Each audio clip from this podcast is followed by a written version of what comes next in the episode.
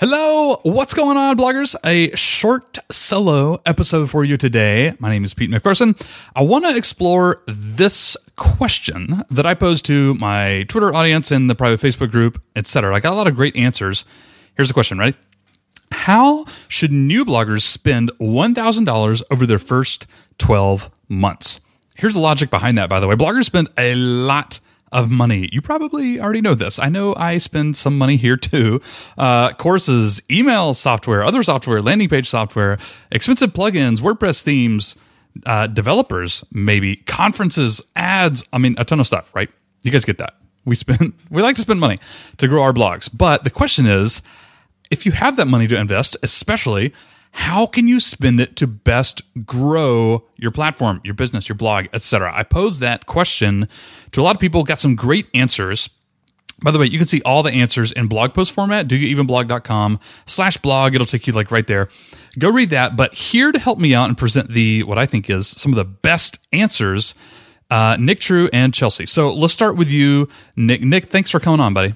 Absolutely. I'm always happy to come on. Um, so I reached back out just to have you elaborate a little bit more on what you posted in the Facebook group already, which was a supremely awesome answer to how should bloggers or new creators of any type over the internet, like online business or podcasters or YouTubers even, maybe, I don't know, maybe you can weigh in on that, uh, how they should spend like exactly one thousand dollars if they're going to set aside one K over the first twelve months to spend on their blog, to invest in themselves and their business. How should they spend it? So why don't you just give us like a quick overview of your, your written answer there? So I think it's important that before you take any advice from people, whenever you ask this question, the thing that I feared the most, which is why I wrote my answer, was that people tend to give you the thing that worked for them when they spent their first one thousand dollars. Hmm. Um, or they found the thing that, that helped the most. And then they tell you, well, this worked for me, so this is what you should do. The problem with that advice, like any advice, is that it, most of the time it's biased to their own strengths and their own weaknesses. And so kind of what I wrote was the first thing you need to do is if you've only got a thousand bucks to invest in your business, you need to think about what your strengths and weaknesses are and then uh, invest according to those. Um, and then the second thing is also think about your goals um, and how they align with your strengths and weaknesses. And then right. that will help you understand how you should invest. And so like what I wrote was I gave a couple of examples of this. And so the first example is like me. This is my my thing. If you asked me, I would say, do this. But that's a problem because it works for me. It may not work for you. And that is, so my number one strength is like relationship building. And then with my initial business model, my goals, where I wanted to basically use my blog not as a direct way to make money, but more of like a resume to then generate freelance marketing work and be like, this is what I can do. Let me do this work for you rather than selling my own products. And my traffic model, if you will, so you got to think about that, is I wanted to partner and do guest blogging and interviews and come on podcasts like this. And so for me, spending th- as much uh, as much money as possible of that one thousand to go to conferences and meet people made the most mm. sense. So I would say if if that's you, spend a little bit to get your website up and then spend the rest of it on conferences and events and meeting people in person. Right. Now, uh, one of my best friends who is a blogger, we we grew up together. Um, And he he is in this space as well. Um, that is not his strength at all. And he never goes to conferences. And that works fine for him. Um, and so you got to know yourself. And so like the, the second example I gave was, let's say maybe your strength is in writing and teaching. And maybe your initial business model isn't on freelance work. It's ads and affiliate marketing. And maybe your traffic model is you're going to try and do Pinterest and S E O. And then maybe some Facebook advertising down the road. If that's you, then I don't know that conferences are really a great investment with that one thousand dollars. You're probably better off getting a really nice StudioPress theme, um, maybe use MailChimp initially for free instead of paying for a really nice uh, C R M, yep. and uh, and then spend the rest on courses that are going to help you with your traffic model. So like a Pinterest course, an S E O course, maybe a Facebook ads course, uh, something like that is how I would think about it. Yep. Um, and then the last example I gave was, let's say that you are already strong in the marketing stuff. So maybe you wouldn't spend money on a Pinterest course because maybe your skill set is the marketing, the traffic, you already have it down, but your initial business model is digital products and courses. Then in your case, what I would say is still spend the money, get that good StudioPress theme, And then maybe the next step for you is go straight to ConvertKit, because you're already kind of in the marketing stuff and you just need something better to really serve your audience from a digital product standpoint. So go ahead and get ConvertKit so you can tag people and set up some nice sequences and automations. And then I might spend the rest on a course that actually helps you learn how to teach. That's one thing I'm personally thinking a lot about more lately, is not just um, the the courses around marketing, but also like, what if I was a teacher? Like, you know, there there are right. whole careers of people teaching. Right. I'm teaching. I'm just doing it over the internet. I should probably study the craft of how to teach so that people can understand better. So um, that's kind of the way I think about it. Think about I your strengths it. and weaknesses. Think about your goals, and then spend accordingly. I love it. Uh, I think that's the hardest answer ever, by the way, because a lot of people, one, they don't know their strengths and weaknesses, and they don't take the time to figure them out. Because it's hard, right? I, I stink at this as well, personally. Like I do. I, I'm lazy. I don't want to like spend that time by myself, like figuring that stuff out. And then two, it's just a lot easier to throw money at something and hope that it proving, uh, brings you back an R O I. Like I'm going to, whatever the anti of self-promote is, I'm going to anti-self-promote here. Like people spending one thousand dollars on like BloggerU that have no business doing so. Yep. And they just, they just kind of see that as like the shiny object, magic yep. bullet sort of thing that they're going to spend three weeks going through and they're going to be awesome. Uh, it's just not the case. So, all right. Absolutely. Well, Nick, thanks, man. Is uh, you want to throw out Mapped Out Money? You want to you want to self promote? Uh, not sure. anti self promote. You you a- actually self promote. Yeah. um, yeah. If you if you are listening to this podcast and you don't know who I am and you would like to hear more from me, uh, I have a YouTube channel and a website called Mapped Out Money, where I talk about personal finance for twenty somethings. Nick, you're the man. Thanks for coming on, buddy. Absolutely. Anytime, Pete. Anytime. All right. Tomorrow. Just kidding. All right, see you, Nick. See you, buddy. Next up, we have Chelsea from mama fish saves dot com. Chelsea is extremely bright when it comes to, well, not only blogging, but also just dishing out the blogging advice. I think she's very knowledgeable, experienced at this point, and she's here to help us out. So, Chelsea, thanks for helping us out with this. Absolutely. Thanks for having me, Pete. Uh, you are welcome. So I know you have some good stuff for us, or at least I, I trust whatever advice you intend to give on this subject of spending money. So yeah, where are your thoughts there? one K first year, what should new bloggers do? I think new bloggers need to spend less money in the first year. So this is coming from me. I think I spent two, I think I spent two grand in the first year, and most of it was like pointless, partially because I bought too many courses that I never made it all the way through, right? Like I got like fifty, sixty percent of the way through and then decided I wanted to do my own thing. And I think primarily bloggers need to either stick to one course and just agree that they're going to do it all the way through, hmm. or just use the first year to test what they want their voice to be. Like test different posting ske- schedules, test whether you want to be an S E O blogger that posts once a month or somebody who wants to, you know, do shorter, more community focused posts three times a week. Like your first year is really just your building base. And I think this mm. like idea that you have to hit the ground knowing exactly what you want your blog to look like and super professional just holds a lot of people back from just getting in the rhythm of blogging. Yeah. Yeah. So this, uh, this is going to be amazing. I just had Nick on and my audience will have heard that. Uh, I think it pairs very well with everything you just said. You're saying wait longer so you can discover what you need and want to spend money on. Like you don't know what you don't know when you first start out. Nick was talking about finding strengths and weaknesses and how money can play into that and leverage strengths or whatnot. And you're saying, especially just wait until you know what you're doing. Did I get that yeah, right? Yeah, wait. Wait until you know what those strengths and weaknesses are, and also like what you want to talk about, right? You're like the, uh, the your target audience might change over your first year because you might decide that the thing you thought you wanted to write about is just not quite right. And then if you've already paid for branding and logo design and all these things, uh, that you're going to feel like you can't switch, which then you're stuck, right? Um, yeah. Not that there's not absolutely value to more beginner things that like talk you through like how to use WordPress and how to, you know, use social media, like get things out on social media. Like you need to know how to do the basics, but these like advanced courses on affiliate marketing, you don't even have any traffic in the first year. So like just yeah. doesn't matter at that point. No, it's useless. Yeah. Okay. So l- when do you think people should buckle down on the bigger courses? Like uh, what, what month and what should they spend money on? If anything, other than courses after some time.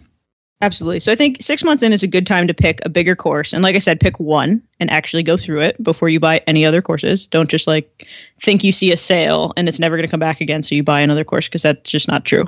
Um, and I think the things you should pay for outside of that are Um, I, an email service provider, absolutely, from the beginning. Uh, I used MailChimp for a while, but I kind of wish I had tagging earlier on because I moved like a thousand people over to MailChimp to ConvertKit that now have no, you know, they're not sorted at all in my list. So I, I, I would have started with an email service provider earlier. Uh, and then once you kind of know what those strengths and weaknesses are, if you have a little bit of like, I want to build an audience, so I'm going to do some Facebook ads um, and figure out, you know, who responds to those ads, test some audiences. That mm-hmm. might be a good use of cash. And then also just subbing out some things. So like when I decided that I was going to make a bigger push at Pinterest, I paid for someone to make a couple of templates for me just to see like what type of feel I wanted. I just c- went into Pinterest and pulled a bunch of pins I liked and then paid somebody to make some similar templates for me. Um, that can be helpful too. If you're just, if you're not design oriented. And I think you said, Nick said this too, of like, once you know what your strengths or weaknesses are, then mm-hmm. invest a little bit more where y- you're either, you either don't enjoy it or you're just not very good at it. And like you said earlier, it takes a little bit of time to figure that out. Absolutely. Absolutely. Chelsea, thank you so much for coming on. No problem. Thanks for having me. Okie dokie. We have heard from Nick and we have heard from Chelsea. Now it is time to hear from Pete. Here is my opinion uh, when it comes to spending one thousand dollars in your first year. You ready for this? Months zero to six, like your first six months, I don't think you should spend any money. No, not ConvertKit. So I actually talked to Chelsea right after we recorded on this. MailChimp, as of this recording, late October twenty eighteen, has undergone so many awesome changes over the past few months. They have tags now. They have landing page uh, available, I think even on their free plan, which is up to two thousand subscribers. So I really do believe no one should upgrade to ConvertKit or spend money on courses or conferences in their first six months. No paid themes, no ads, nothing. I really do believe that. You need to figure out, like Chelsea said, your voice, what you're going to be blogging about, identify your avatar. These things take time. Identifying your strengths and weaknesses and how you can leverage your wallet to help you with those things, that also takes time. I really do believe that. I don't think any new blogger should spend money. So after that, around month six, I think you should spend money on one of two things, if not both. One would be some sort of software to help make your life easier. By month six, you probably have it figured out. Most likely, it's going to be either social media automation, maybe it's Tailwind, maybe it's SmarterQ, or something like ConvertKit. Although, really, I'm I'm switching here. I'm going MailChimp. It's free. It's awesome. They've made a lot of upgrades recently. I might stick with them. Uh, one of those things, whatever will make your life easier and you know will leverage growth better, and one small topic-specific blogging course. I don't mean something how to blog, like start to finish, A to Z, paying fifty bucks. That's not worth it. That's not going to be a great course for your money. What you should do is focus on something that you know you want to, you're interested in and you want to grow in, like Pinterest, like S E O, like copywriting, like design, like designing images and pins and stuff like that. Shout out to Jeff and Ben for their Perfect Pin course. I'm sure it's great. Um, shout out to my blogging productivity course or my S E O course or whatever, like Twitter traffic. I don't know. Something very specific and small. Something you can get for under a hundred dollars. This is totally doable. It's all out there. Ask around in Facebook groups if you don't have one identified, and you'll get pointed to a small topic specific blogging course. After that, I'm gonna call this phase three. After month nine of starting a new blog, I would say spend a bulk amount of money, couple hundred bucks, maybe even close to like five hundred, six hundred, seven hundred bucks on one of two things, either or, not and, right? Just buy one of these things with your money, not both of these things with your money. A blogging course, or I should say platform, not a blogging course, a, a platform, a community like BloggerU, like Elite, I'm going to throw out all my competitors here, Elite Blog Academy, uh, Bread and Butter, BloggerU, or whatever that thing is called, uh, Billionaire Blog Club, Tribes uh, by Stu, um, well, Platform University, ten K subs. This sort of stuff is much more than a blogging course. It's mm, some of them are topic specific for sure, but they have their own private Facebook communities, their own Slack communities. They have multiple topics under one roof. Purchase these things and then do the work. Do the work. Stick to it. Make yourself do the work. Don't spend the money until you know you're going to do the work. Uh, I could go off on another rant here for a couple of minutes, but I think I actually won't. Spend money on that, or, not and, or a big conference. If you're in digital marketing, go to the FinCons, go to the Social Media Marketing Worlds, go to FlynnCon, uh, stuff like that. If you're not in digital marketing, niche specific.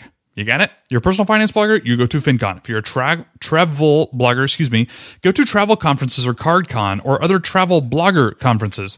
If you're in parenting, go to that. If you're in YouTube specifically, go to VidCon. If you're in podcasting, go to Podcast Movement or stuff like that, right? Niche specific conferences. They're going to be expensive, but that's why I say either a conference or a course, not both. Let me rehash. New bloggers, I don't think you should spend any money before month six. You really don't know what you need yet, in my opinion. Uh, month six, go ahead and upgrade to one or two software tools that are appropriately priced, fifteen bucks a month, twenty bucks a month, something like that. That's very doable. It's very affordable. And then later on, a few months later, once you know what your strengths and weaknesses are, as Nick True defined earlier on this episode, go to a conference, a nice conference, and kill it if you think that's where your R O I is going to be, or spend money on a platform and a community where you know that's going to be your R O I. You'll be able to stick with it for longer than three weeks before you quit and want your money back. You'll know you'll do the work in the courses that you're signing up for. You believe in the creator. You believe in the community that they have on Facebook or Slack or whatever. Sign up for one of those or go to a conference. Let that be your first year. You don't need to do much more than that. You can survive for your first year on MailChimp. You can survive for your first year on a free WordPress theme. Yes, I do believe that. Uh, you can survive without Yoast Pro, without Elementor Pro. Those are amazing plugins. I have both of them. I recommend them fully. You can survive and even thrive, in my opinion, without them in your first year. Okay? Take some time to figure out where you can spend your cash so that it will actually have the most leverage to grow your business. That's it. I love you guys. Thank you for listening. Uh, I will be back with more interviews with Sagi. My dude, I met Sagi at FinCon. He's amazing. Mindful and ruthless. He's coming next week on the podcast, and I will speak with you guys later. That's all I got. If you love this episode, tell a friend, of course. I have an Alexa skill coming out next week, which is also super exciting. I'm going to ask for reviews. If you don't mind, give me a review on Amazon. I would love it. Anywho, I love you guys. Take it easy. I'll catch you next week on the Do You Even Blog podcast.